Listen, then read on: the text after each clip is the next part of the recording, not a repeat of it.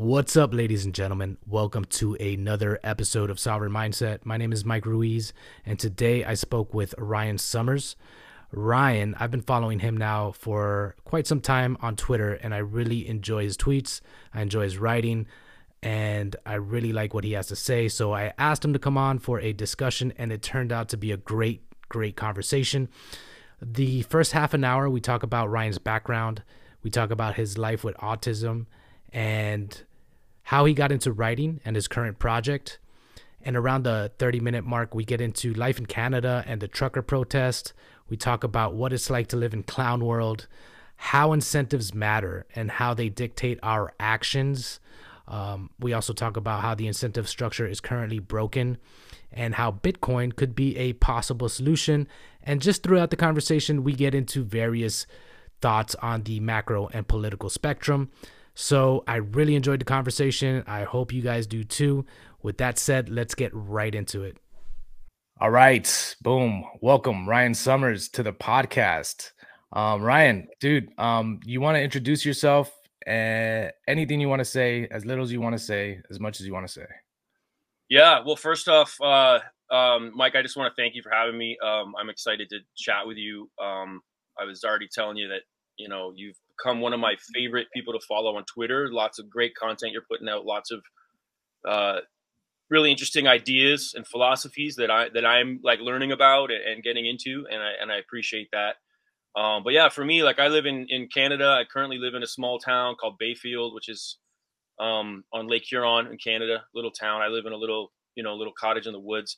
Uh, but I I've kind of got a long history of being all over the place. I spent a decade in Toronto. I lived in Montreal, Vancouver, uh, a few other places. I've, I've uh, done a lot of different things. I was uh, involved in the music industry a lot at a younger age in my teens and 20s. I started uh, a hip hop magazine when I was like 18 or 19 that uh, I published for a few years that got some international recognition, which was pretty cool. Uh, I then ended up working in the music industry. I worked for I was the first hip hop editor at Vice magazine back in the day, and and did a lot of content with them. Uh, I went into the music industry as an A and R guy at Universal Music for a, a, short period of time. Found out that the big giant corporate uh, environment wasn't for me. Um, and then yeah, I did music journalism, wrote for a bunch of magazines, and then I got into um, in between different gigs, I would always kind of float back into bartending. I love bartending. I was really got really into the craft beer scene really early, so that was a big part of my life. So I ended up working in craft beer at one point. I ended up out in BC as the territory manager for a large craft beer importer. So I was basically the running the whole province out of my kitchen, which was you know my kitchen table. And that was pretty fun. Did that for several years, uh, and then recently in the last couple years, I um, after kind of lifelong working on fi- figuring out different things, I discovered um, that I am autistic. So I had a lot of different issues throughout my life, uh, you know, anxiety, depression, things like that, and just kind of like feeling disconnected from the world in a lot of ways. So I went through this process um, two years ago, started the process two years ago uh, of uh, figuring all that out, ended up with a, a, a diagnosis of level one autism and ADHD as well, um, with a few other things thrown in there. kind of a fun mixed bag of autism, autistic spectrum disorders. Uh, and then these days, I've just kind of landed in this small little cabin in the woods, and I'm living a, a quieter life than the whole big sort of uh, beer and music industries that I was involved in.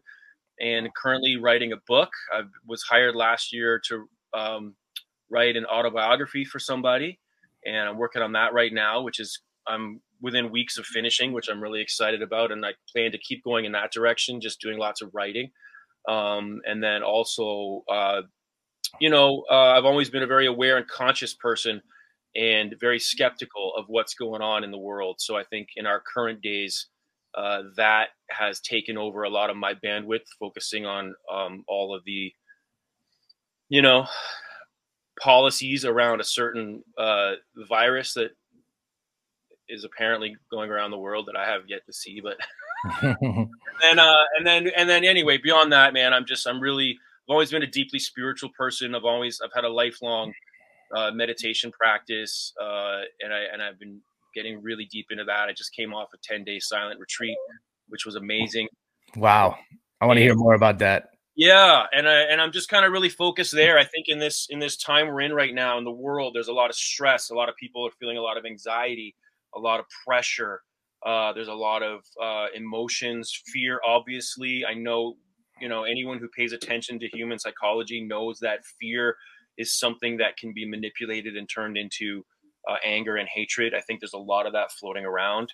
A lot of really good people are not acting like good people currently with a lot of judgment. And so I'm trying to like, I was feeling a lot of that anxiety as well. And I was feeling like I needed to just really deepen my spiritual practice. I know you're a very spiritual guy, so I'm interested to talk to you about that stuff as well. Um, so yeah, that's kind of where I am here. And that's, and then also I think one of the reasons I discovered you is last year, 2020, through uh, an acquaintance of mine. He started hipping me to uh, Bitcoin. And I had heard about it for years, never really looked into it. I mean, I think once about 10 years ago, I sat down on my laptop and I tried to figure out how to buy Bitcoin. I failed because I just didn't know how to do it. I'm kicking myself that I didn't stick it mm-hmm. out a little longer because had yeah. I bought Bitcoin 10 years ago, my life would be a little different right now. That being said, I'm happy where I am. I'm happy I'm, I'm here now in the Bitcoin space and and discovering uh, people like yourself and other people that I've been following on, on Twitter specifically and learning a lot about that world. And and for the first time in my life, uh, I can see um, a, a, pathway for my daughter's future. Mm-hmm. So for me, getting into Bitcoin is not even. It's partially not about you. Huh? It's partially about me, but it's it's ninety nine percent about my daughter's future. So I I mean money I would be putting into like a savings account for her right now is is I'm not putting it in a savings account for her. So wow, that's an incredible background. I didn't I didn't uh, realize it's so like um, diverse and eclectic. That's uh it's really interesting. There's so much stuff. Yeah, I've kind of bounced around a lot. Like I've sort of just been a bit of a nomad and a bit of a guy that I just kind of like get itchy feet and I start walking and then I end up somewhere and I end up falling into something interesting. And that's kind of the way I've always lived. It's not been a stable life, but it's been I've got a lot of I feel like I have I've always been more about collecting experiences and stories and relationships and character building than I have been about necessarily collecting um, uh, like a, a, house in the suburbs and sure cars and all that stuff. So. Yeah, yeah, that's uh, I've been that way as well. Uh, a little bit of both, a mix of both, but now I have definitely um, tapped into more of a character building phase of my life, um, going back in my formative, you know, plugging up those holes that I didn't uh, develop in my formative years, and uh, it's, it's been a fun journey. But uh, I want to get into um, your autism diagnosis if we can because yeah. i don't know much about it. And um, i'm curious if you could uh, kind of explain to me what it is and, and how how that has affected your life or um yeah. I know you got an autism autism podcast as well right? Yeah yeah so I, I have a podcast called the life autistic uh-huh. ryan somers. And so um I'll go back about maybe two years, right around the start of of the whole uh, you know pandemic, and my partner and I had been having you know some significant issues for a, uh, well our entire relationship, and uh, well for a couple years. You know, this is the mother of my child, and I just kind of got to this phase of my life. I had always had questions. I always knew I was different. I mean, a lot of autistic people describe it as feeling like you're an alien here on earth. Like you just feel like you're not from here. I always had that feeling. I'm like, I just don't really get how people relate to each other, how they interact. Like conversations are awkward for me. There's this there's like a this sort of subconscious social understanding that everyone seems to have that I don't have.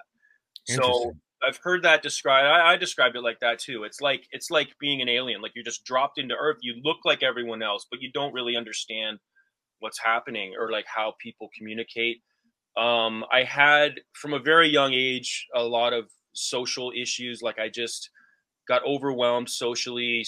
Was happier being alone a lot of the time. Very creative. I'm I'm a very active imagination. I was talented artistically. I could write. I could draw you know, I had music talent, all that stuff. Oh, I forgot to mention in my past somewhere, I, there was a time in there for a few years where I was in a rap group and put out a couple CDs and too. But anyway, it doesn't matter. But uh, so, so I always had this feeling my whole life, and I also had uh, several instances of autistic burnout, which I think also led to me being this nomad and jumping around so much because I would get into a, a a position or like a job or a career or a play and then I would just go full on and just dive in and get into it, and then I would just have like a burnout phase, uh, where I would just like it's like my brain just short circuited, and then I just couldn't function, and I would have to take a break and retreat and like recover from that. Of course, experiencing all that in my life without knowing I was autistic, I didn't know what it was.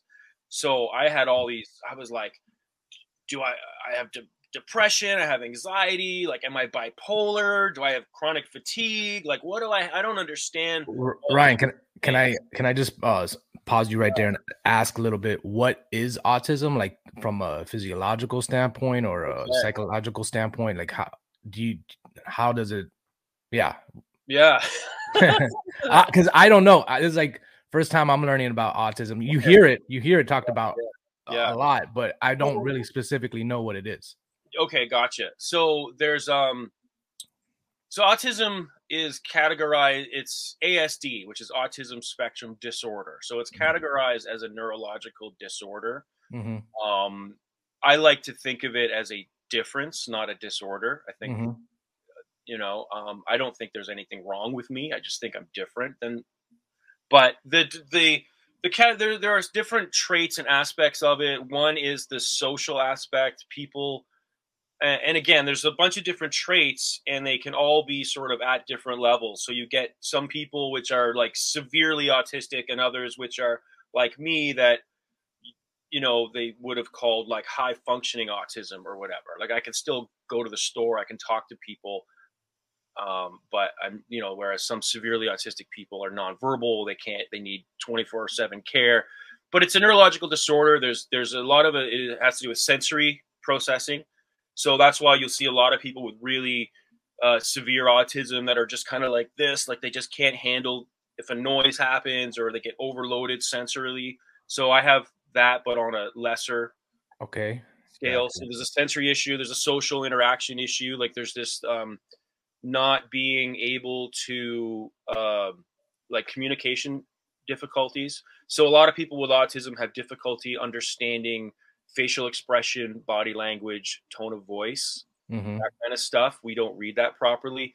Uh, we also tend to take language literally. So a lot of times when you speak to people and they kind of people beat around the bush, or you're kind of like when they talk and they don't really say what they mean, but everyone kind of knows how to read between the lines and understand what they're saying whereas an autistic person is just sitting there going, "I don't know what the hell you guys are talking." Oh, so so the little social nuances you don't really um yeah okay. So there's a lot of that. Like, I mean, I don't know. You know, you hear people say like, you know, 75 percent of communication is nonverbal.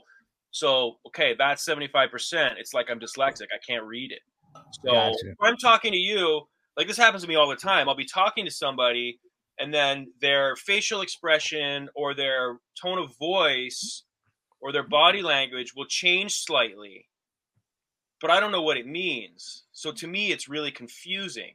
Mm-hmm. Whereas most people just pick up those subtleties no problem, they process them. But for me, like if I'm talking to you, we're hanging out, and then suddenly your facial expression changes. Like I have to stop and ask you, go, hey man, your your expression just changed. Like what does that mean?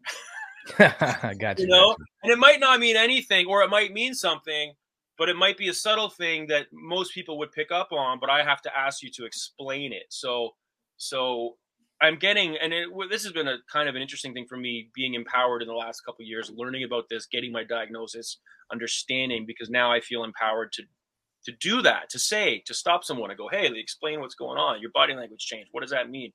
Um, gotcha. So it's it's uh giving you a framework to kind of understand your own psyche in, yeah. in ways right? Yeah and a lot of autistic people have struggled with certain things like uh, um, eye contact is one of them. Like I had to consciously teach myself how to do eye contact with people because I'm not comfortable with it. I don't like looking. I don't like eye contact, which which is kind of a unfortunately a bad trait in our society because our society values eye contact.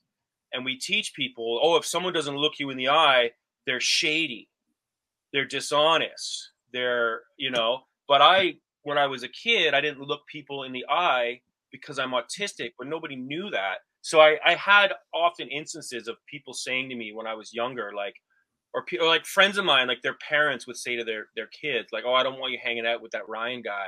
Like, I don't trust him. He doesn't look us in the eye. Like, he's they thought I was a shady kid. I have mm-hmm. a heart of gold, man. Like, I'm like the mm-hmm. most loving, honest person with like integrity is like the most important trait to me sure. in life, and I've always been that way.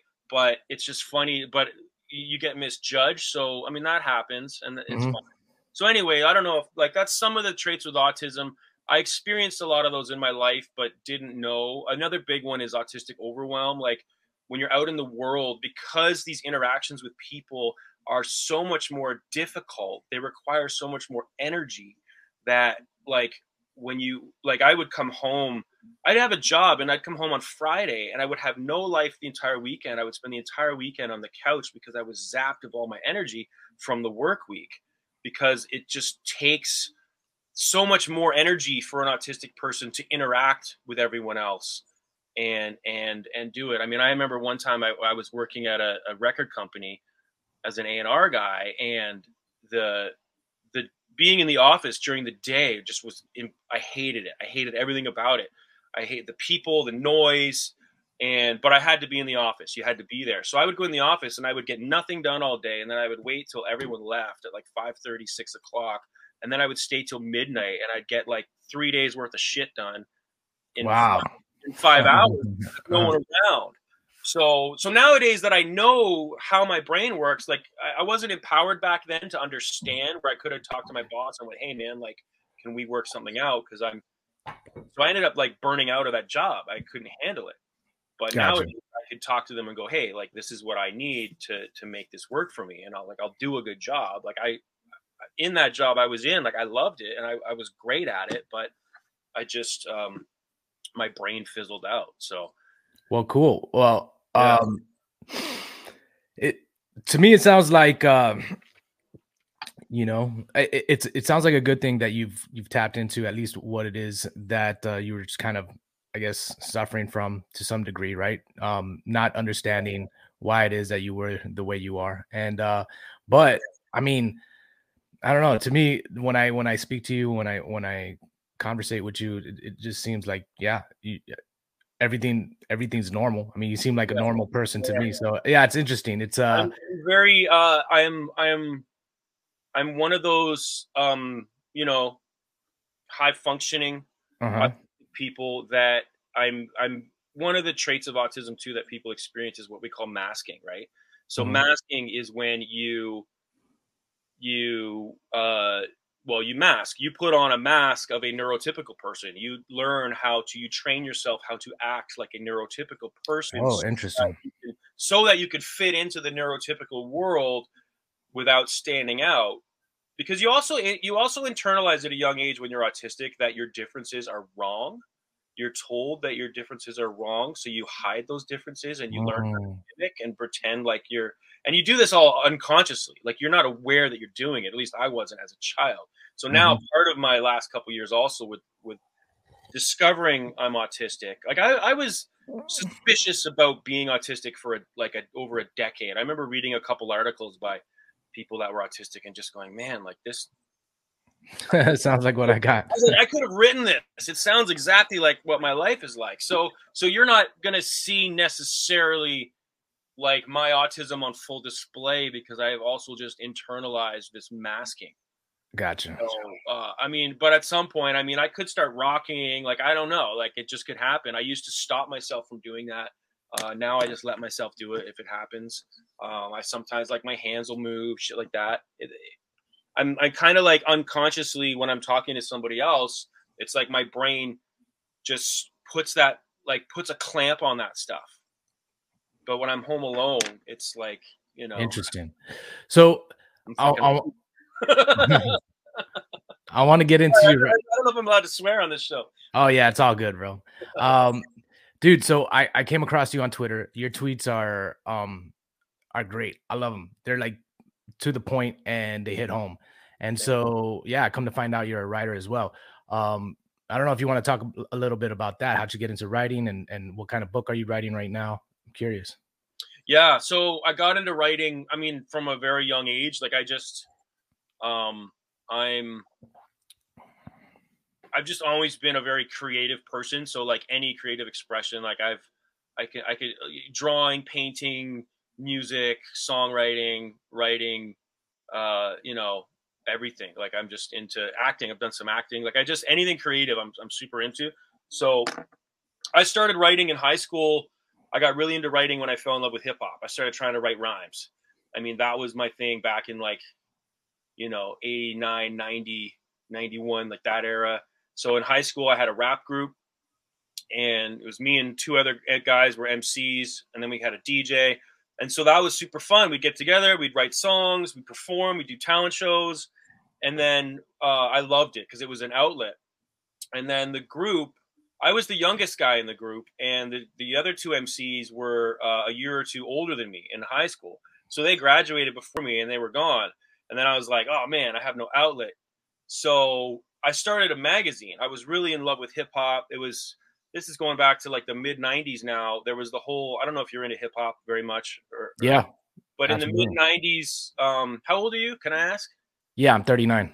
Okay, so you're a little younger than me. I'm 45, but you know you're not that much younger. Like, but in the mid 90s, there was this really big movement of like indie hip hop, like all these awesome artists coming out, this creative explosion, and I just I started a magazine. I was like, I'm gonna start this hip hop magazine. Um, there was a, a rapper named Divine Styler who was like kind of around in the late 80s, early 90s. He was affiliated with Ice T and House of Pain. Like he was down with all those guys. Uh, he had put out these two amazing albums and then disappeared. So I started, I named my magazine after him. I called it In Search of Divine Styler. I started this underground hip hop magazine, and that I just loved writing then because I loved having a voice, being able to write about what I wanted to, and then publish it out into the world. And that kind of led to uh, writing for other magazines because then um, I started pitching stories to other music magazines, hip hop magazines. And then I met the guys from Vice who were in Montreal at the time and uh, through some mutual friends. And then we, I, I ended up getting hired by them to write the hip hop column and and then do a feature. So I was basically the the hip hop editor. I would do a column every every issue and then one feature story every issue on a different hip hop artist. So that was great because I just had free reign. I could interview whoever I wanted, write about whoever I wanted, and I loved that. You know, this there'd be like a hundred thousand copies of this magazine going out there that people could read my column. Like it was just that felt really fun to me, and it felt good that I could use my column to uh, say what I wanted and ex- and and talk about artists that I loved and, and help them get shine too. Like I really love that. So so writing has just been something I've always loved. Uh, I took a I took a break from it for a long time. You know, like I was working in the beer industry for a while, and then I had a small child, and you know, anyone with kids knows like the first few years of your kid's life, you're not doing much else. You know, but so well, I just what, what, what's, what's that? What's uh so what are you into now? Like what are you what are you writing about now, and what's your book about? Yeah, so I just um last year I decided I wanted to get back into writing and it's funny man on January 1st last year I wrote down on my I was doing my list for the year and the sure. very I finished the list and then I walked away from it and then I came back to it and, the, and on the very bottom of it I wrote somebody will hire me to write a book this year. Nice. And then like a few months later this guy that I've known for a while who's in the music business. He's a he was a, a producer and a DJ and and uh, and then started two different companies as a successful entrepreneur. He texted me one day. He said, "Hey, dude, you still?" Or no, we were sorry, we were talking one day, and he's like, "What are you doing these days?" And I said, "Well, I, I want to get back into writing, and I want to I want to do a book. I want to start writing biographies for people. I think that I'm really interested in humans and their stories." So anyway, I did. It was just a casual conversation to catch up. So like six months later, he texts me back. He texts me. He's like, "Hey, dude, like, are you still want to write books?" And I'm like, "Absolutely." And he's like, "Okay, I got an idea." So, so I'm not. I can't say who it is yet because we're we're still in the process. But so he hired me to write a, a, a biography. He's a really interesting guy. He was a a DJ and a music producer in California. toured the world, worked with a lot of big name artists, and then he started uh, a media company. They do like music for film and television and podcasts, and now he's got like a whole staff and just and, and he's a really good guy. Like he's a good person, and his story is super inspiring because he's this like guy that he should have quit about twenty times you know, like his career was just he just kept getting knocked down, and he just refused to give up. I'm crying. I'm like, so we've been doing this book. We've been working on it, doing Zoom calls, and I'm transcribing and working on the book, and I'm like crying as I'm writing it because his story's so good. So wow. I can't. So so that's really great. I'm I'm doing that. I'm getting close to getting that done, and and now I'm just like, okay, like this is what I want to do, is just is write write books, write biographies. I mean, I'm maybe it's part of my autism, but I've just I'm always so fascinated by humans and the amazing things we can do. And like most of the books I read are autobiographies because I just want to hear people's stories. I sure. think that's why I love podcasts too, right? Especially these kind of long form ones because I just mm-hmm. I love hearing about people and like how they accomplish what they accomplish. Now, now you're writing yeah, so I agree. It's it's been fun podcasting for me, getting to uh, speak to other people, learn their stories. For instance, what we're doing right now is yeah. uh, super interesting. You know, you get a perspective. I mean, with modern technology, it's giving us so many opportunities to really like learn about each other and um, yeah, and learn from each other. Right, that synergistic effect can really yeah. um, create. Uh, it can it can create such an advantage in your life uh, when yeah. when you can tap into people specifically who are doing what you're doing or who are where you are want to be at. So yeah. Um, yeah. yeah. that's cool. But your tweets, um, so you've been right. What do you what do you think about Twitter? Is Twitter writing? Yeah. Yeah. Twitter, because- I love Twitter because I mean I just you know, I mean, you you you you probably experienced this. Like you you start writing a tweet and you go past the thing, and you're in the red. Yep. And then you're like, okay, how can I make? I gotta fit this. So it's a challenge for writing because you gotta go. How can I take this idea that I want to express and share and shrink it in a way? And I find that makes you a better writer because uh, you look at it, they always say in writing like take out everything that doesn't need to be there like every single sentence you should make as short as possible just get to the point. So I think Twitter is a great exercise for that. And I've just been kind of getting heavily back into Twitter in the last six months or so. I, I had a Twitter account for years. I didn't really use it. Mm-hmm. Uh, but I think when I started researching Bitcoin, I got really, really onto Twitter because that's kind of where, you know, Bitcoin. That's it happens. That's what happens. And then I started getting into with all this other shit in the world. You, you start expressing. I, yeah, I think I think Twitter is totally writing, and I think uh, I when you spend more time crafting tweets, you you I think it does improve your abilities as a writer. Absolutely. Yeah, that's what I noticed too. Um, I, you know, I've been making a conscious effort to become a better writer. Uh, took a couple courses, um, you know, and what I really like about Twitter is exactly what you're talking about. It's the constraint where uh, the creativity happens because you have to yeah. condense down this you know maybe complicated idea into you know 240 characters and yes.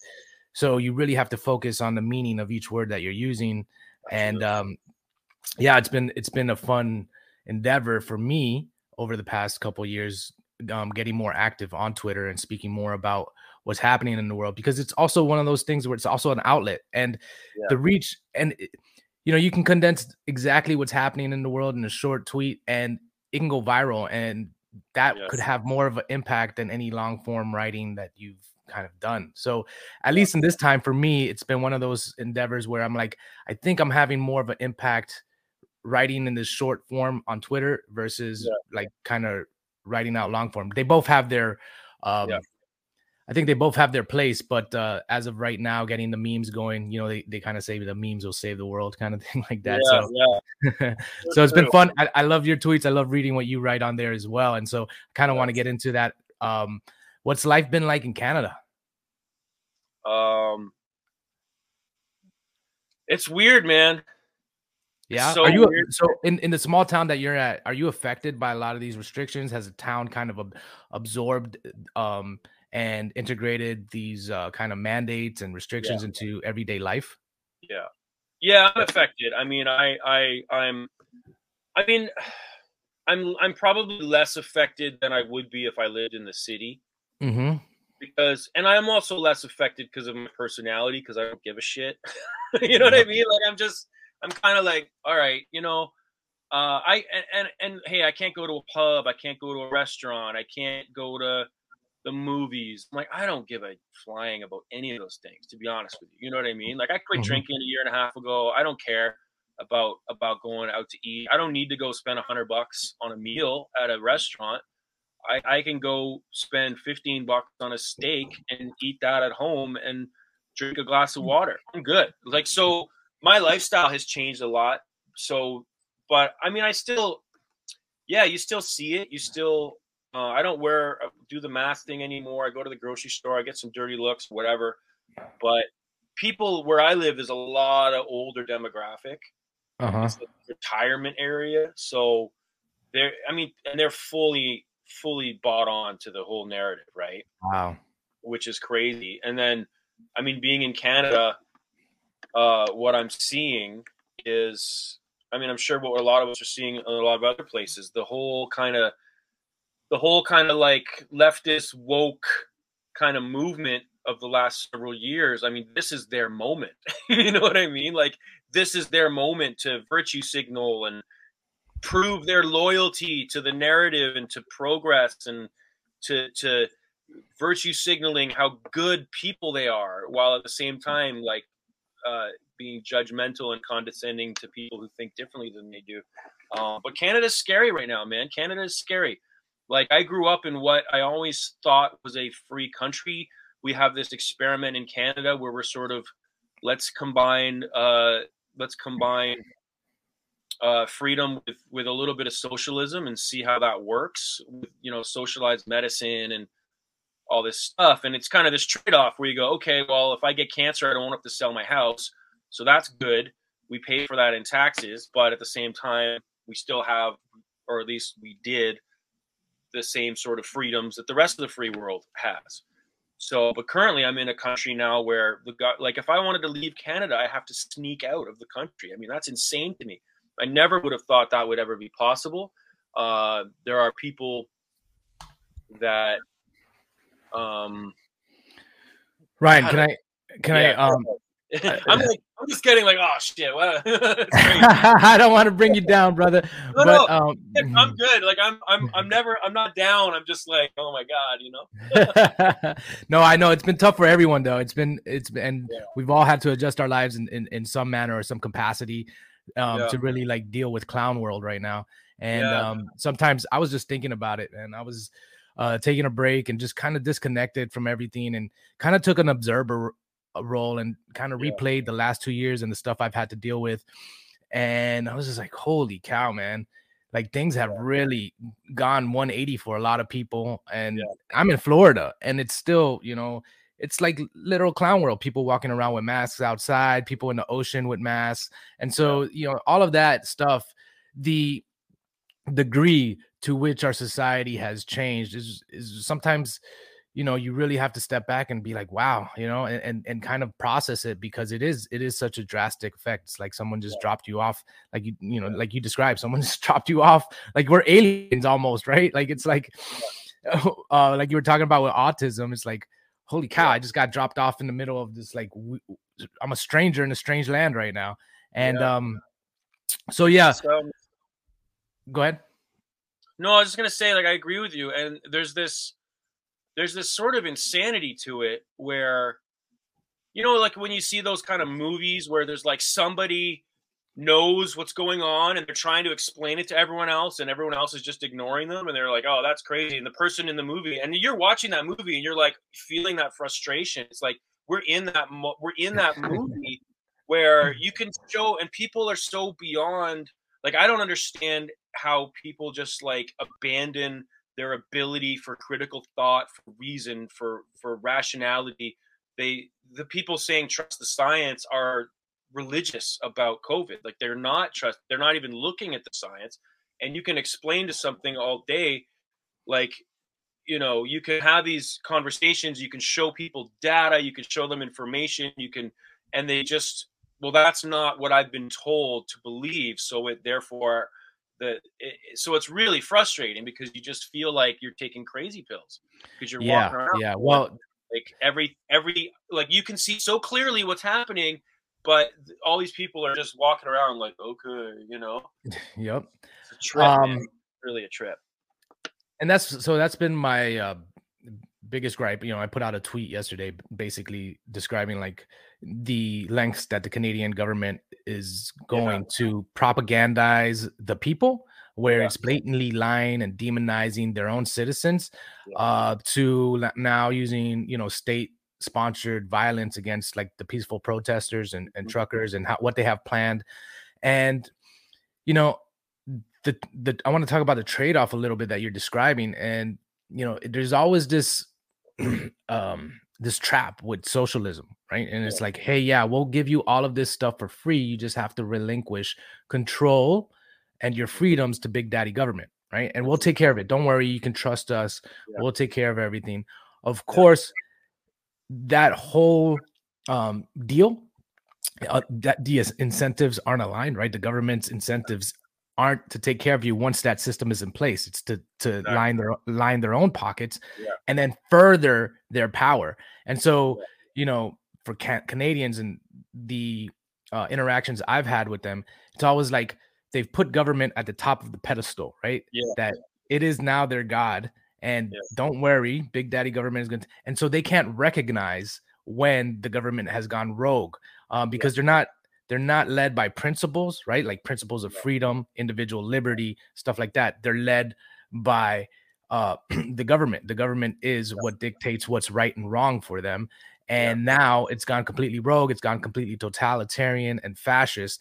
And yet, this is kind of what you were talking about earlier, um, where good people are like have gone bad, and yeah. it's like, whoa, how do we get them back? So, yeah, it's it's insane, and and, and it's insane to see.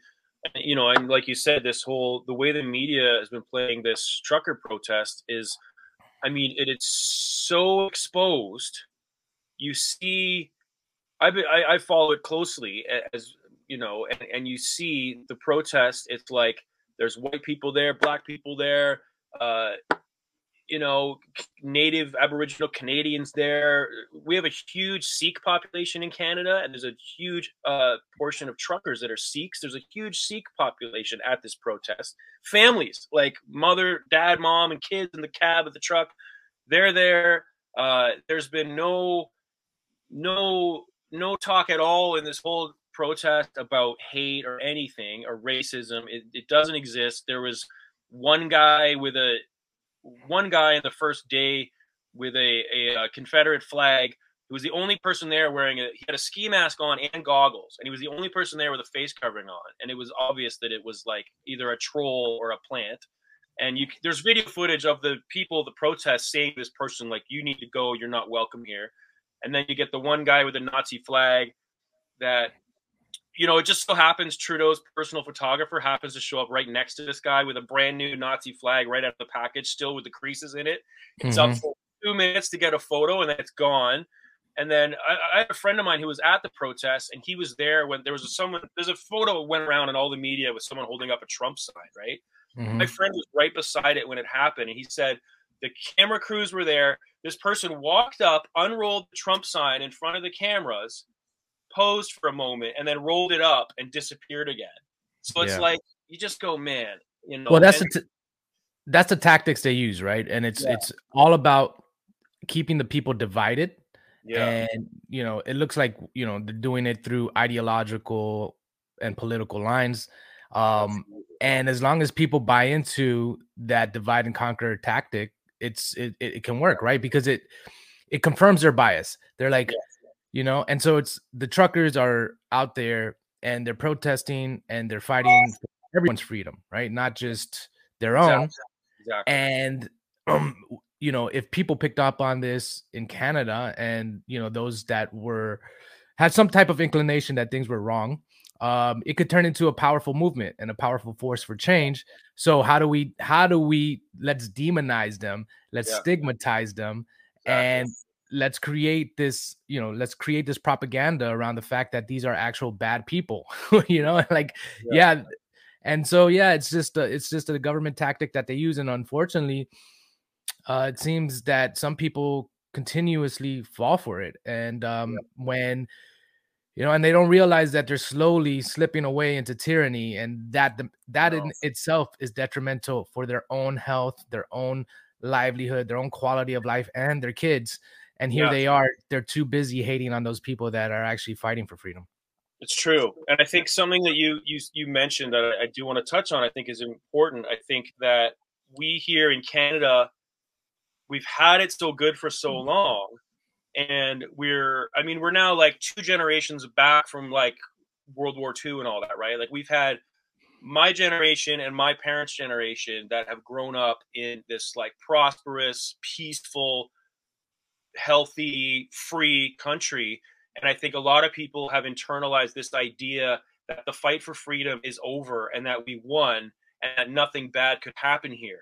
So you get that when you talk to people and you try to say, well, hey, like, you know, the government is overreaching and they're acting like dictators and this and that. And, and then people just go like, well, that's just a conspiracy. Like that couldn't happen here. Like they think these problems that happen in other parts of the world in Eastern Europe or South America or Africa or wherever, they think those problems would never happen here. And you just kind of go, man, the minute you stop thinking it's possible here is the minute that those people in power have the advantage. And I think it was Ronald Reagan had a quote of like, you know, we're only ever one generation away from tyranny. And I think people, we're about to learn a hard lesson in this country, maybe in some parts of the United States too in Western Europe. I mean, I think we're all all the Western world right now is going to learn a hard lesson because we've sort of like been lulled into complacency. And these people right now, I think there's also this uh, there's this this belief that nothing bad could ever happen here. There's this blind faith in government. Canada's government is huge. I mean, something like sixty cents of every tax dollar goes to government bureaucracy here. Like it's insane. Our, our uh, Ottawa, which is where the protest is happening. I mean, it's I don't know exactly the numbers, but I wouldn't be surprised if its primary industry is government. So, like mm-hmm. most of the people living there complaining, work for the government. They haven't experienced the hardship of this too, which is another and thing. And that's the other thing about a socialist government, right? It's like the incentives are off. If the government ever goes rogue, you're not going to bite the hand that feeds you, right? If you're no. dependent on the government, it's not like you're going to stand up and cause trouble and fight for your freedoms or support anyone that's uh, out there fighting for freedoms because hey, how, how am I going to get paid next week or, or whatever it is? And that's that's what happens when you have a big bloated government, like you were saying. Yeah, exactly. And then Canada too, like our media. I was just watching a video this morning uh, from Rebel News, and he was talking about we just had an election last fall, and right before the election, Trudeau's Liberal government spent sixty-one or sixty-two million dollars paying uh, uh, money to 1,500 different media outlets in Canada. So, and this goes from big to small, from the major newspapers and TV stations right down to like little local uh, magazines and newspapers in small towns. And they pay this money. And, they, and then Trudeau also, I mean, a couple years back, they paid them like $600 million. This was like a bailout to save the media. But really, what it functions as is uh, um, the Liberal Party paying for the coverage that they want. Sounds Trudeau, like a bri- sounds like a bribery mechanism. Hundred percent, it's a bribe, and and and Trudeau even jokes about this. There's a video that goes circling around. He's at some, you know, dinner or something, and he's like making a joke about it, going, "Well, we pay them six hundred million dollars, so we get the kind of headlines we want." Ha ha ha! And it's like, yeah. And then our our main media outlet, so CBC in Canada, which is the biggest which is the Canadian Broadcasting Corporation. It's the biggest media outlet in the country it dwarfs all private media. That's a completely state controlled media. It's completely mm-hmm. funded by the state, owned by the state. So, and the Liberal Party, which is Trudeau's party, is the party that um, funds them the most. So, if the Conservative Party in Canada were to get elected in, they would lower the funding for the CBC. So who's gonna who are they gonna support? So in all the media, they're gonna support the Liberal Party because that's the one that keeps telling them we're just gonna keep giving you more and more cash. So then, yeah, then it looks like the media then just becomes a propaganda arm for the Absolutely. liberal for the liberal party in Canada, and it's just this yeah. vicious cycle that, um, I, it's gonna have to play itself out, and yeah. eventually, I see it eating itself alive because you know that's what happens to all kind of communist, socialist uh, governments. They kind of just end up, you know, destroying anything that's valuable, just because yeah. the incentive structure is to be as uh, thieving and self-interested as possible. Yeah. And so, I guess my question is, what do you see happening? Um, more on a macro scale on, on on a longer timeline like one year out? Do you see any uh do you have any thoughts on that? I, I do. I mean I, I it's so hard to try to you know it's so hard to try to predict. I mean i think i mean i think we anyone who's paying attention has has familiarized themselves with uh, you know the WEF and the UN and and uh, you know the 2030 and Agenda 21 and all that stuff. So I mean, we can see all that coming we can see the the push. I mean, you know, anyone anyone who spends more than five minutes looking into this stuff can can quickly understand that the whole point of the COVID lockdowns and mandates was to introduce the vaccine passport, which is the stepping stone towards the digital ID. The they're already you know they're already talking about uh, the carbon uh, carbon credits, limiting we can spend. Uh, Trudeau's already publicly talked about like putting a limit on uh, like distance you're allowed to drive each month for people, um, stuff like that. So I think we're going to see more COVID measures. We're going to see more folding in of, of climate change stuff. Uh, we're going to see that push towards digital ID, and then eventually digital, or not eventually, but pretty soon, I think, because they're the, the whole sort of central bank digital currency. Uh, I think you you you I've seen you tweet about this too, but I think we're also looking at um, a major financial collapse that I was just listening to another podcast this morning and there was a guy who was a former BlackRock executive and investor and he was talking about he's like the entire system is hollow on the inside, it's on the verge of collapse, it's a house of cards. And that COVID gave these governments the opportunity to just hit hit the speed button on the money printers and just start firing up as much money as they can to try to keep the system propped up for a little while longer and and get all this money to all their their corporate buds you know? But it's all going to collapse. So i think it's I, I, don't know man. I'm I, am i am an optimist. Like i don't try to get too paranoid or pessimistic about things but i think we're looking at some really hard times in the coming years. Um or we unless everybody unless enough people wake up to hit that tipping point where we just fucking hang these motherfuckers and we start over and we just like uh you know get get ourselves back to a place where we all go oh my god like look what just almost happened. We need to be careful next time. I don't know. What are your thoughts on that? I'm curious to hear what you think. Yeah so i i definitely think that we're i think that uh, we're beyond the point of uh return here and that yeah. we're just going to have to we're just going to have to face the consequences of uh you know the fiat money printer for the past hundred years or whatever, and like yeah. it's, t- it's time that the society paid the piper um, for just becoming disconnected from its principles, its moral, you know, you know, its values, its morals. Uh, and so it's like one of those things where we're gonna feel God's wrath, I think. And yeah. uh, it's uh, you know, when you look out there, like like yourself, like it, it could be scary um, yeah. but at the same time, it's also there's there's comfort in just accepting um mm. accepting the worst case scenario and therefore reorienting your life around that to some degree you know yeah. like you don't want to you don't want to go full uh doomsday prepper oh no um, and and and have that consume every aspect of your your identity but yeah. you know there is uh there is a certain, you know, there is a certain um benefit to just accepting what what's coming down the pike and and, and trying to, yeah. to to prepare for that. And yes. um yeah, I think the WEF and all these people have made it very clear that they're going to push forward and you know, they have apparently all these things planned. It's funny because people want to call these conspiracy theories, but it just so happens that everything they actually talk about, you know, it, it's come to fruition, right? They they literally yeah. they literally pre-planned a COVID pandemic, right? Just yeah. a few months before COVID actually happened, oh, yeah. and people people can't can't make the connection there as That's to this being some type of uh, some part of a larger agenda. And so, yeah. yeah, I, I you know I've been this is kind of how I've come to be known on Twitter and and um yeah. is because I talk about this. I say, hey, look, this yeah. is what they're openly doing. Uh, yeah. we can see it happening, so you guys better prepare.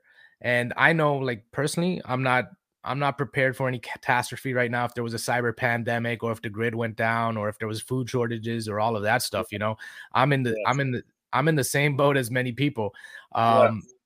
But you know, I'm working. I'm working towards that, reorienting my life, and this is why I started a podcast called "It Sovereign Mindset," because yeah. we we do need to tap more into our sovereignty. We need to become more self sufficient, and if we can't become self-sufficient we have to be reliant on other people or other systems we should at least be very conscious about it right because uh we might not have the opportunity to just go to the store and buy whatever we need pretty soon here in the next few years yeah. and i'm just wondering you know like i was talking to michael krieger about this yesterday on twitter we were having a little exchange and it was one of those things where the tipping point that you're talking about where people wake up it, it has to come where people become ashamed as to have ever supporting these policies yes. and waking up that way because I mean when you look at it it's just self-destructive ideas yes. and beliefs that people are holding yeah. and that's what's weighing society down and it's again yeah. all fueled by the thing is they've done a remarkable job at getting the entire system to confirm those beliefs right to reinforce those beliefs right if you yeah. are if you believe this narrative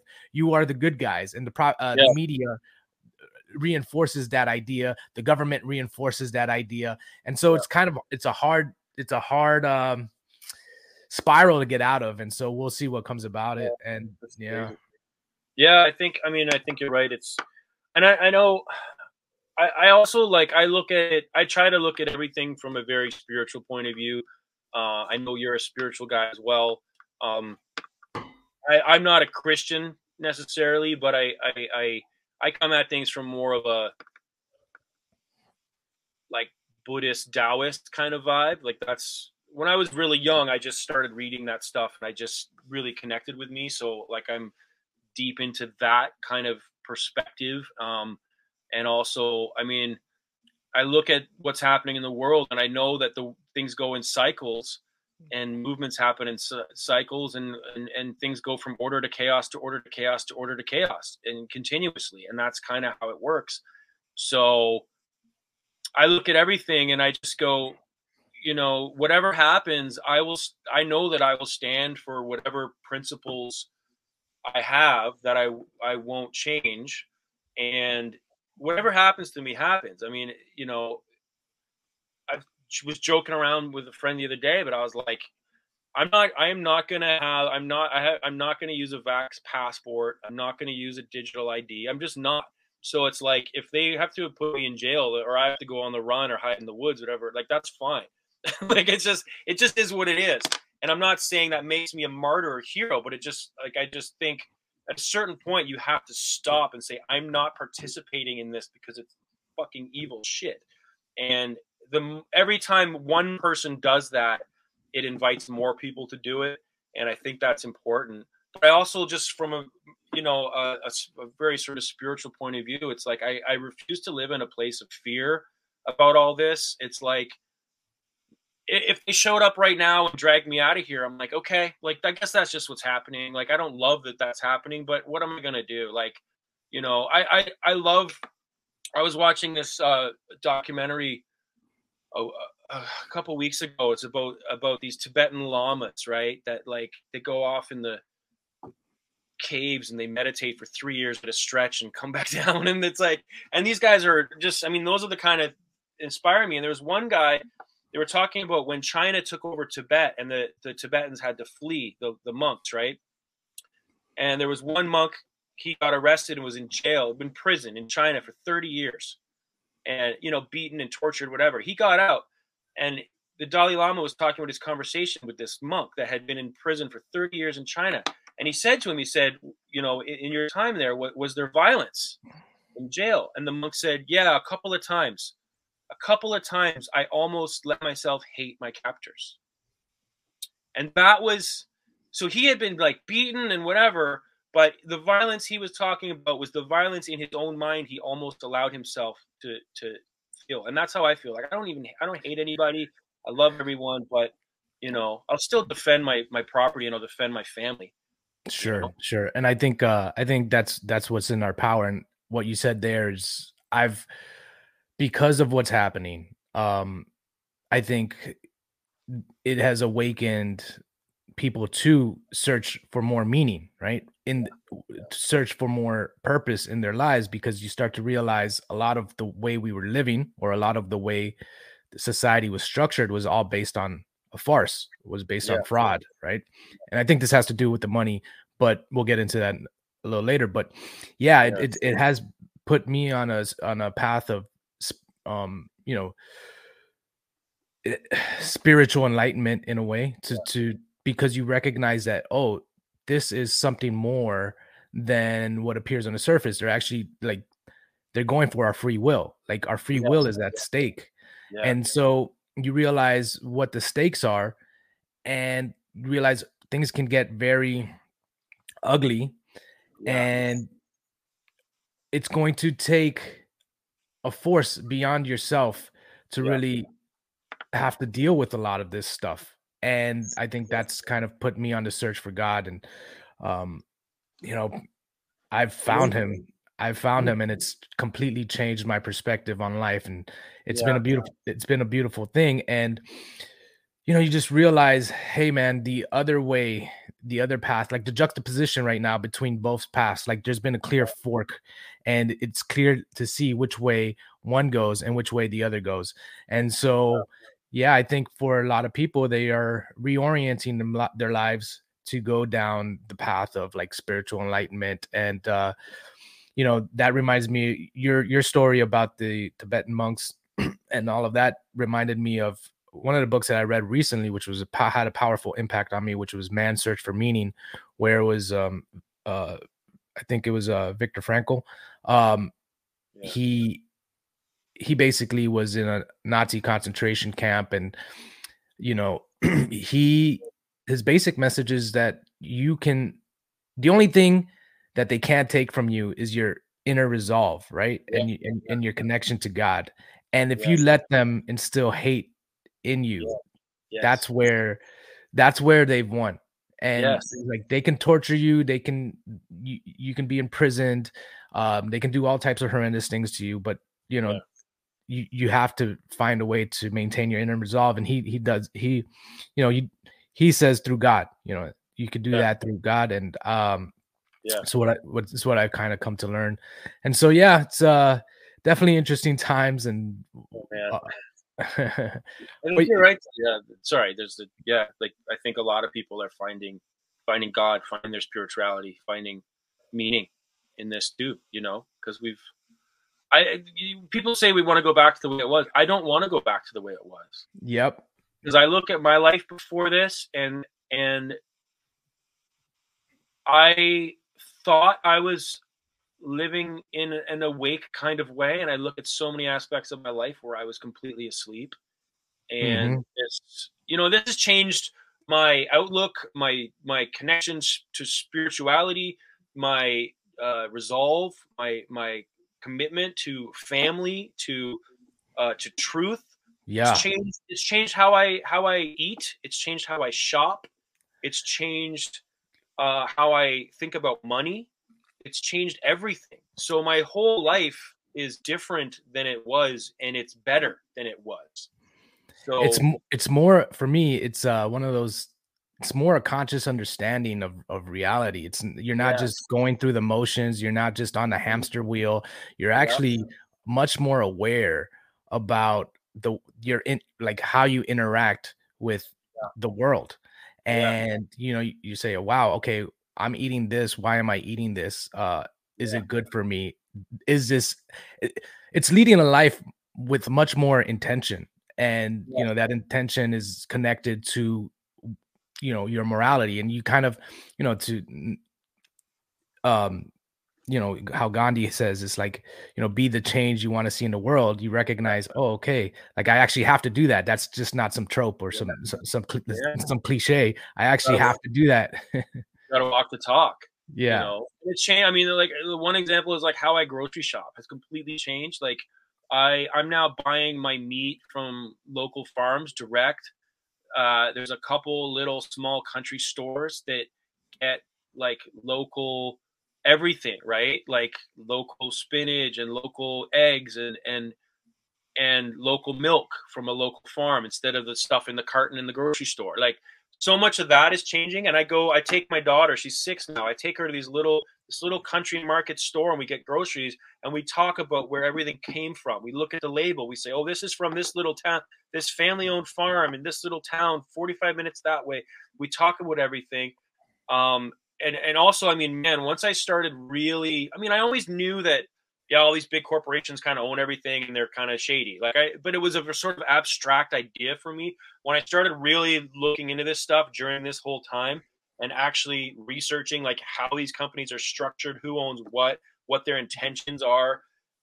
It's like when you realize, oh, like I put out a tweet I think this morning or yesterday that was saying like, you know, when the company that manu- when the companies that manufacture your packaged food are the same companies that sell you pharmaceuticals, like what incentive do they have for those packaged foods to keep you healthy?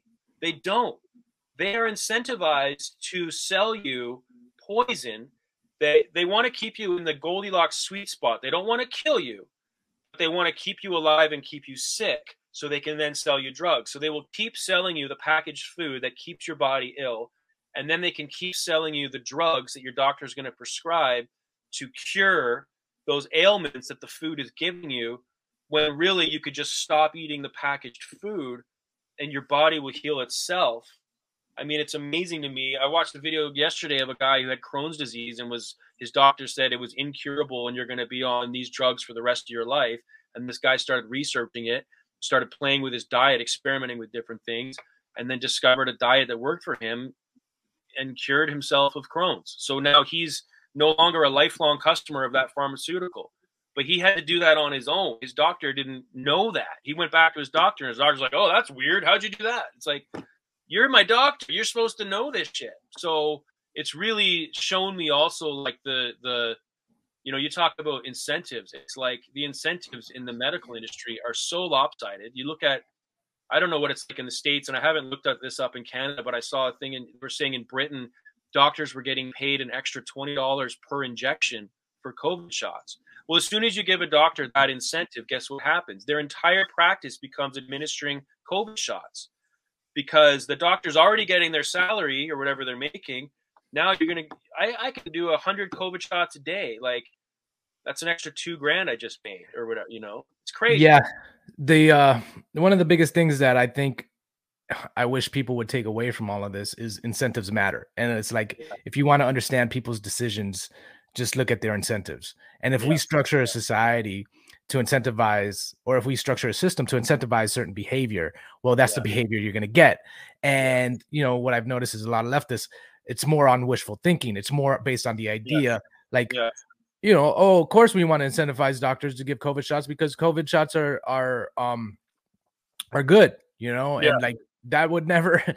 and so, yeah, and so, you know, it's just like, or if you incentivize, or if the money is incentivizes some so, certain type of behavior, it can explain that behavior. We don't have to create this whole other narrative, which I feel like a lot of leftists do in order to yeah. explain that behavior. It's like, uh, you know, look at all the COVID cases, right? Why, you know, they're so high. And it's like, yeah, they're high because they're incentivized to report every COVID case. Exactly. You know, like uh even they're they're any opportunity to even if it involves lying or fraud, they're going to do it. Why? Because they're incentivized to do it. And that explains a lot of what we're seeing is just the incentive structure. So if you want to if you want to make sure that society or we're, society is propagating truth, we need to incentivize, we need to create a structure to incentivize tr- truth. But right now what we're doing is we're just incentivizing all this fraud and I think that happens through the through the government apparatus. I mean, it's basically yeah. that like yeah. you know It, I saw it, I saw I read an article like I don't know several weeks ago that I just it opened my eyes. It was talking about it was back in the Middle Ages, and there was like I don't know, it was like the plague or some virus, some some spreadable thing going around that was making people sick. Maybe it was the plague. I, I I'll see if I can find. I don't know. Anyway, but anyway, so back then, and, and this is going back to like the Middle Ages, and the governments at the time were because the hospitals were getting overwhelmed the government said, well, we're going to start paying you this much money per case extra to help you out. Well, then you create an incentive for that hospital to have more cases. And what happened is, as the uh, the the disease was petering out, people from the hospital were going around and spreading the disease into the population on purpose, like taking, you know, whatever rags they had wiped people with and going around and wiping them on doorknobs and things people would touch to spread the disease to get more people sick back into the hospitals to get more money. And you look at this whole covid thing and you look at the beginning and the the uh the incentives for hospitals where okay if you get a covid if you have a every covid diagnosis we're going to give you this extra money. Every time that person has to get put on a ventilator you're going to get this extra money and every time a, a covid patient dies you're going to get this extra money You've now just incentivized your healthcare structure to diagnose COVID, to overly treat it, and to kill. Kill, kill the patients. I was about to say to let people die, but no, it's to actually to kill them. Uh, yeah. And you go, okay, so that in- incentive, like, yeah, I've been thinking a lot about this too, and I keep I keep having the same two words in my head all the time lately. It's like psychology and incentives if you understand human psychology and you understand the incentives, then you can see this thing so clearly.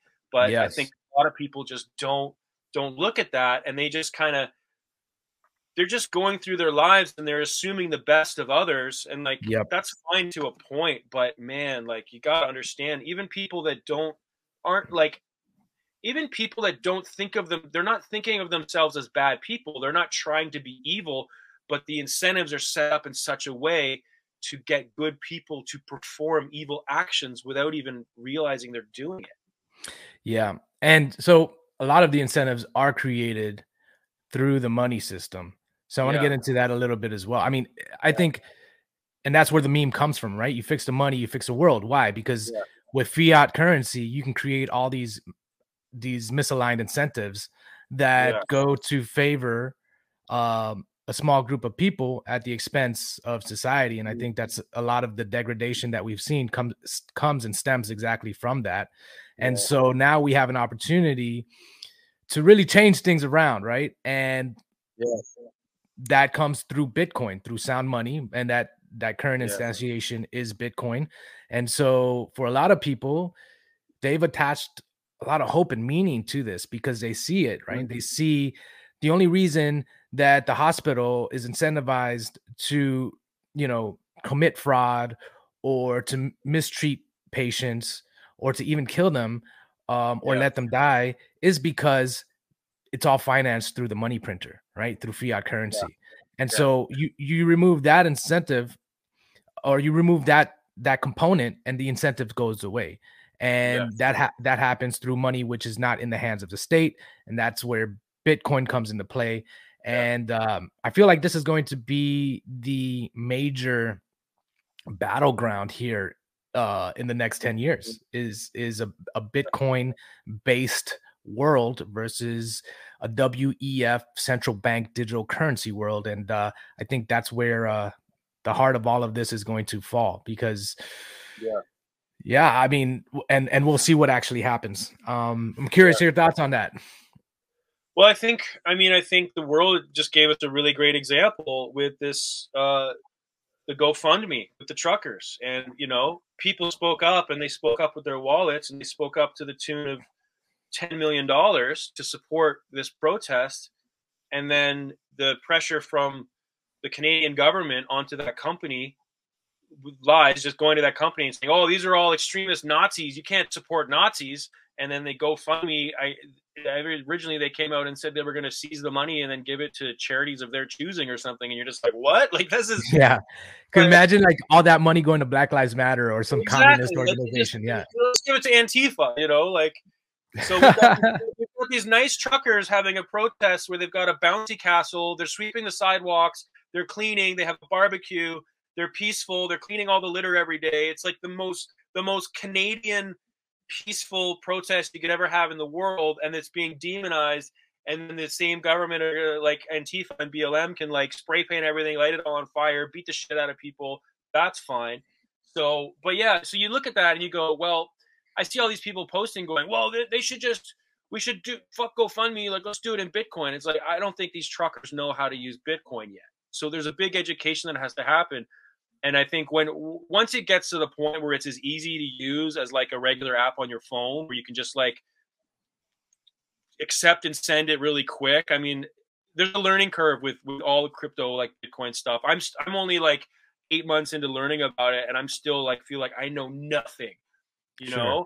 But, so, but I think um, you're right. And I think I think that's like that's where it can go, and that money can be that you know assets and stuff can be could be free because if if these people who were donating money to that GoFundMe, I mean, could have just sent it directly to organizers. I mean, I don't know. That's one of the things I think is exciting about about this this kind of a um, decentralized kind of world that we can get into, where it's like you, it, it it doesn't have to go through your bank and through your government and through these companies that that have the power to control you. As we both know, as soon as the government digital currency comes up, like there's a kill switch on your money, so they can just turn you off when they don't like. It's complete control. It's complete control yeah. over every aspect of your life, and then yeah. they want to also introduce like you know uh, who knows what kind of biometric meters, uh, you yeah. know whether it's a chip or who knows what it is. But now you add the central bank digital currency in conjunction with AI technology or just you know machine learning or algorithms,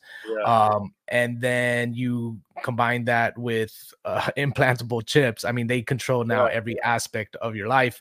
You and, know. Um, uh, go ahead. Sorry, not to interrupt, but just quickly add. I just saw an article last week. It was from somewhere in, in England, and they're talking about uh, giving creating a pill to give to people to make them more compliant.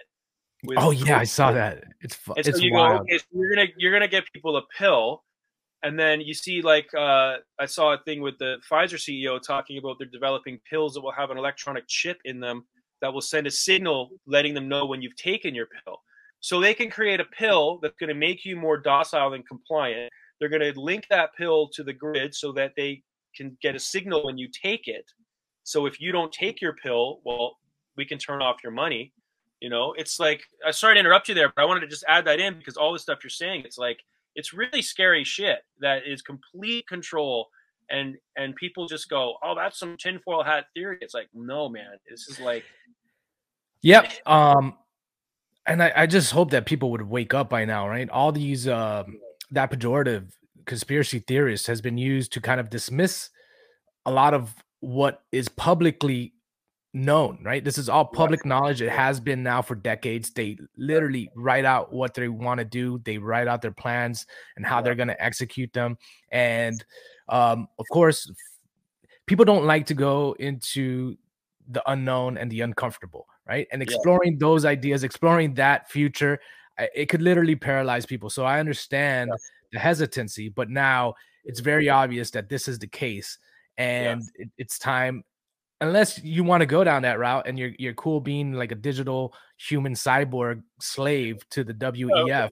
right? Like oh. then by all means go ahead. But for go those ahead. that have different plans or or, or, or want to see a different reality for their children or for themselves even um you know it, it's time to like actually take heed and and um really pay attention to what's happening and like like what you're doing Ryan like reorient every aspect of your life in order to participate as little as possible with their yeah. you know with their system which yeah. you know and so great yeah. like, great sorry i just like i was just like, yeah like i'm i'm trying to participate as little as possible in their system.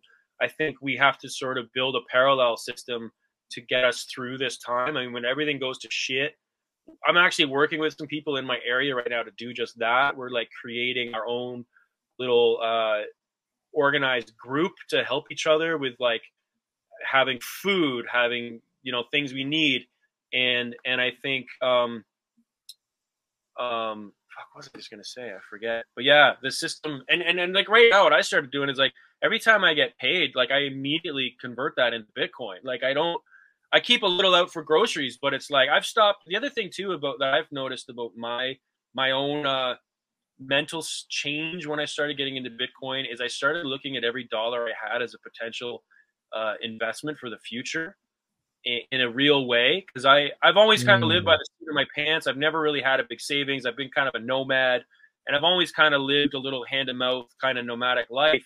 And for the first time, I started going, oh well, let me let me not buy any stupid shit because other than like my basic bills and food, I don't need to buy anything. And like every dollar I spend on something re- stupid is a dollar I could have put into Bitcoin. So now I'm like my mindset's changed where I'm just like, you know, and I, I actually really want to know what you think about all that because I'm like I'm new and I you're you're you're like where do you see Bitcoin like helping or changing our world eh, for a better way or for worse? Yeah, so it's it's exactly what's happening to you, which happens to other people, right? You start saving in Bitcoin, you understand the scarcity, uh, you understand um, the properties of money to a certain extent and it changes your mindset. You start thinking more for the future as opposed to um, the fiat mindset, which is you know um, more of a consumption based mindset, and it's spend yeah. the money spend the money as fast as you can because if not, it's going to lose value over time. Where with Bitcoin,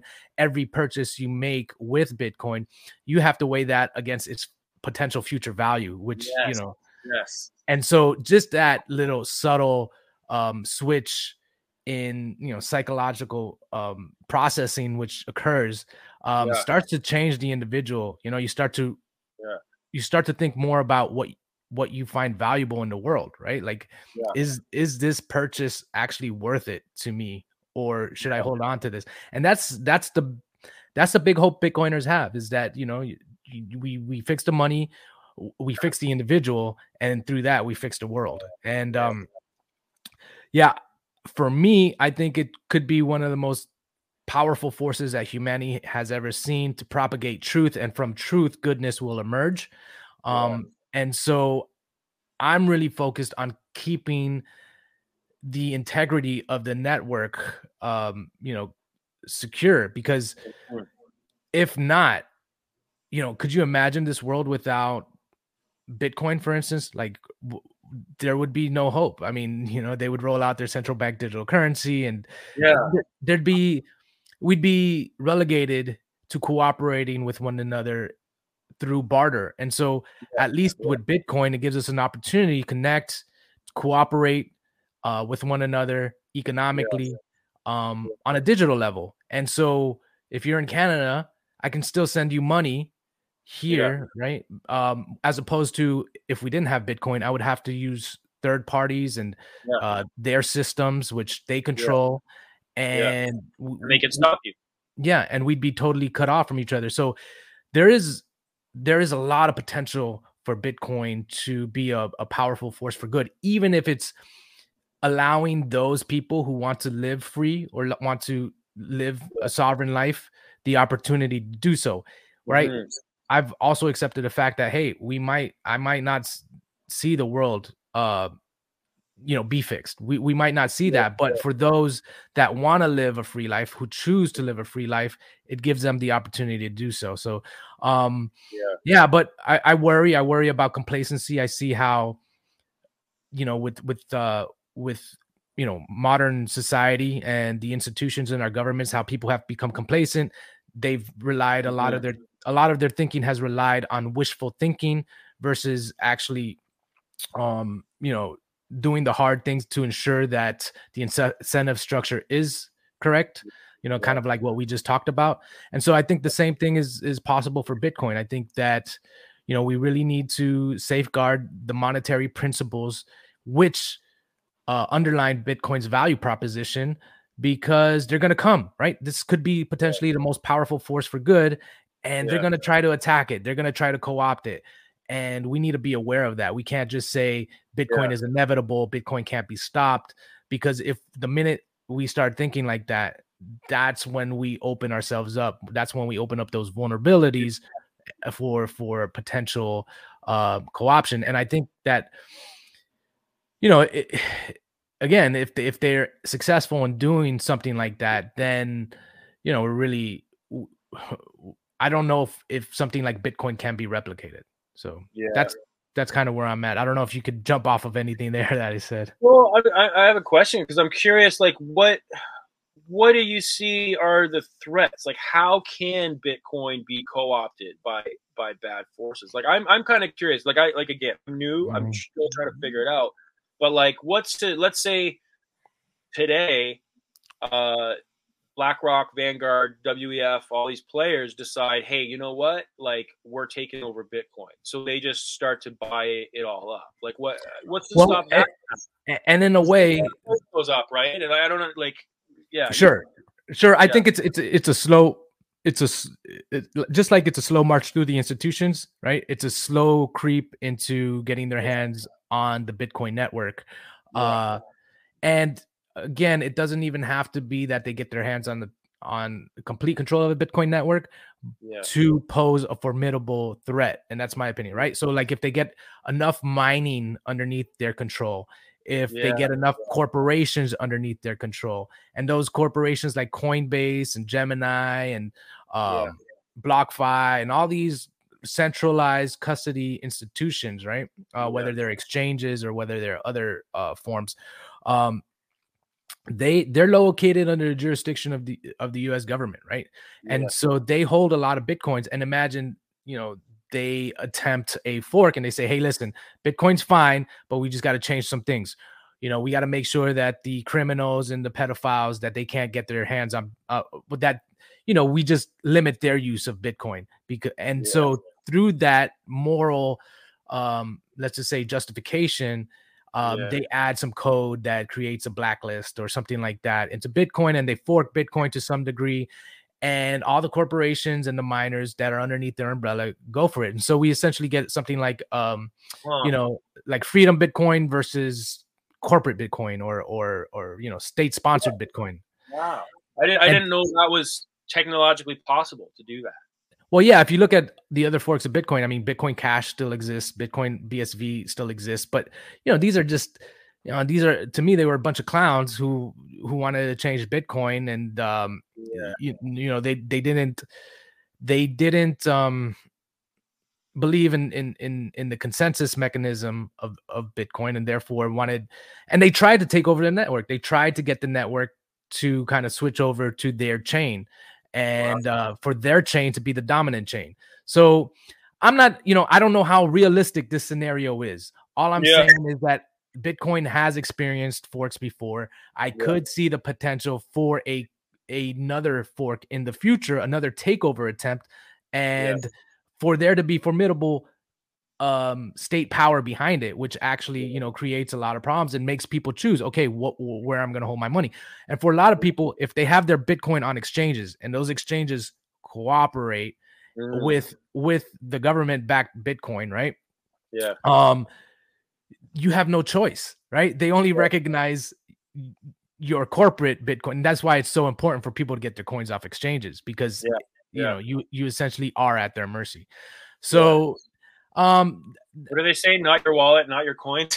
exactly, exactly, yeah. right? And um, yeah. So, I mean, that's that's all I'm saying is that we need to be vigilant. We need to we need to really protect the network, and that's why I say if we can have off-grid miners um that are independent um yeah. and not not corporatized and don't fall under the ESG uh regu- regulatory umbrella um that's a big deal um, if people run nodes, you know, and the more plebs out there that are running nodes and validating transactions, the better.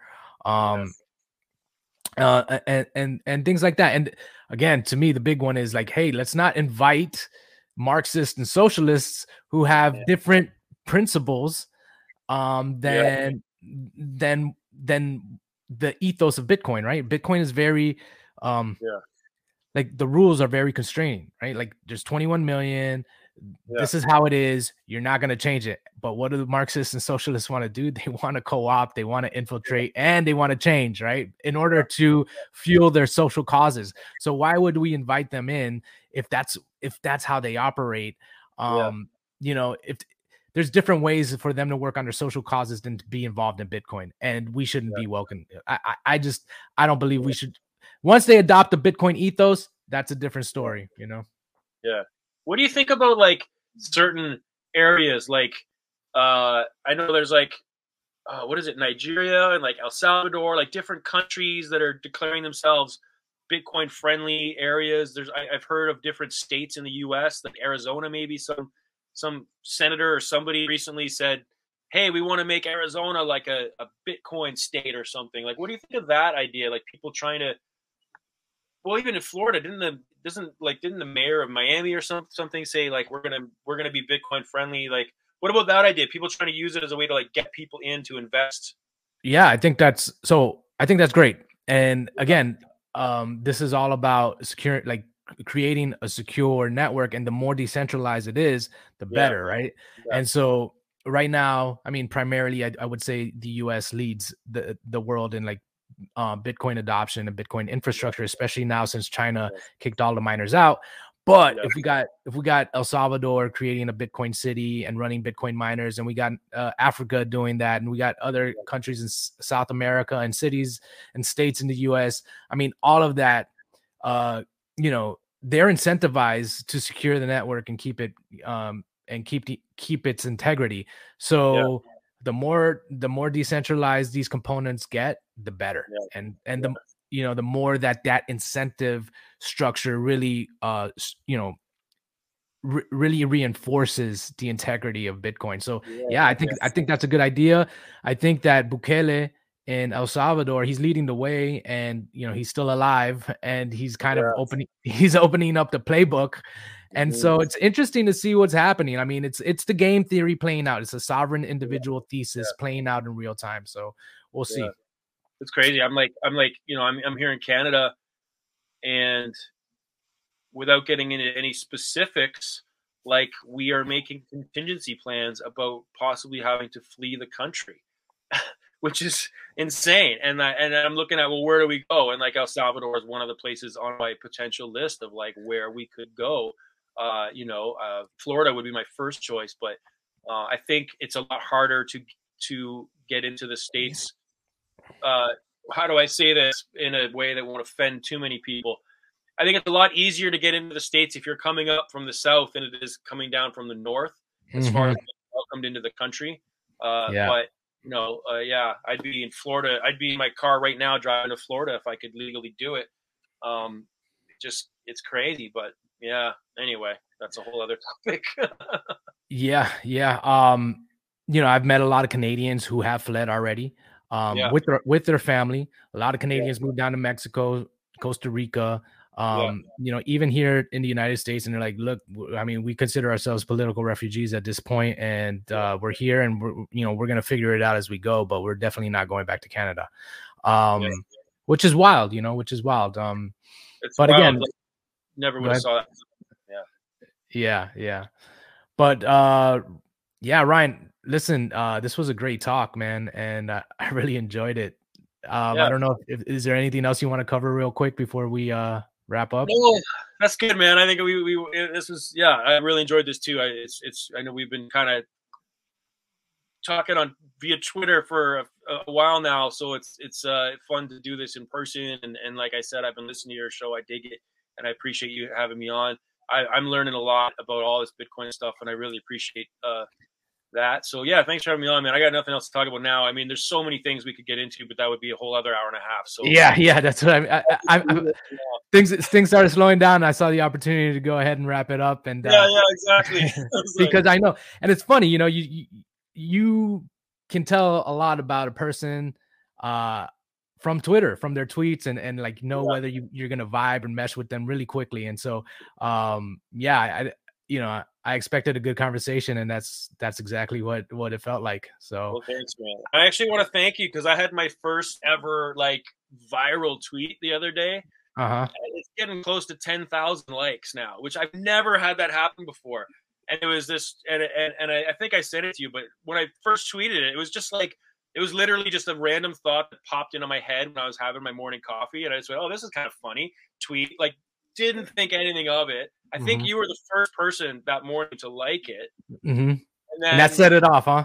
Well, that set it off because I think that you know you have like what you're over ten thousand followers now. I think you're by you liking it, it kind of then the algorithm shot it into some of your followers seeing it.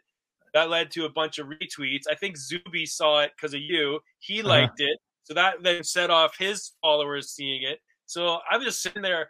I come back like an hour later, and the things that like, you know, it's at like 500, 380 likes or something. I was like, oh my god, that's cool. I wonder if I'll get to 500. Like that'd be fun. And then next thing I know, it's at like 5,000 and then 9,000, and I'm just like, oh wow. So anyway, that's uh, it. So real quick, uh, that's a that's another thing that that's a conversation in itself but it's been interesting you know like i, I think i started off 2020 with like 1500 followers uh and the inner the interaction that you get at 10,000 followers and yeah. the the whole psychology of social media really starts to seep in and um you start to recognize oh i i get it. I get why there's a problem because you know the likes are like little dopamine hits and when something goes viral it's like really like intense you know? You, you, you, you get all this you get all these people coming at you and you get all yeah. these responses and it's uh it's interesting. I think that like even you know there could be a course just on how to deal with uh social oh, media yeah. engagement to manage it in some type yeah. of way because eh, like like you said it's just one of those things where when you get your first viral tweet or you know you're just like whoa man there's a lot of energy behind this oh just going this is this is this is this is, yeah. yeah. yeah. yeah i did that like we'll talk about this another time but like i, I just like i said i did a 10 day silent meditation retreat uh that i just like a two weeks ago and that was the hardest part for the first three days was i just i turned my phone off and i didn't turn it on for 10 days and like you know we're so addicted to our phones those little dopamine hits uh, being sort of constantly plugged into the Twitter feed. Like, what's the news? I want to know what's happening. I want to know what's happening. And uh, it made me kind of. It, it, was really nice to like unplug and put. I went no technology. No computer, no phone, no TV, no music for ten days, just silence.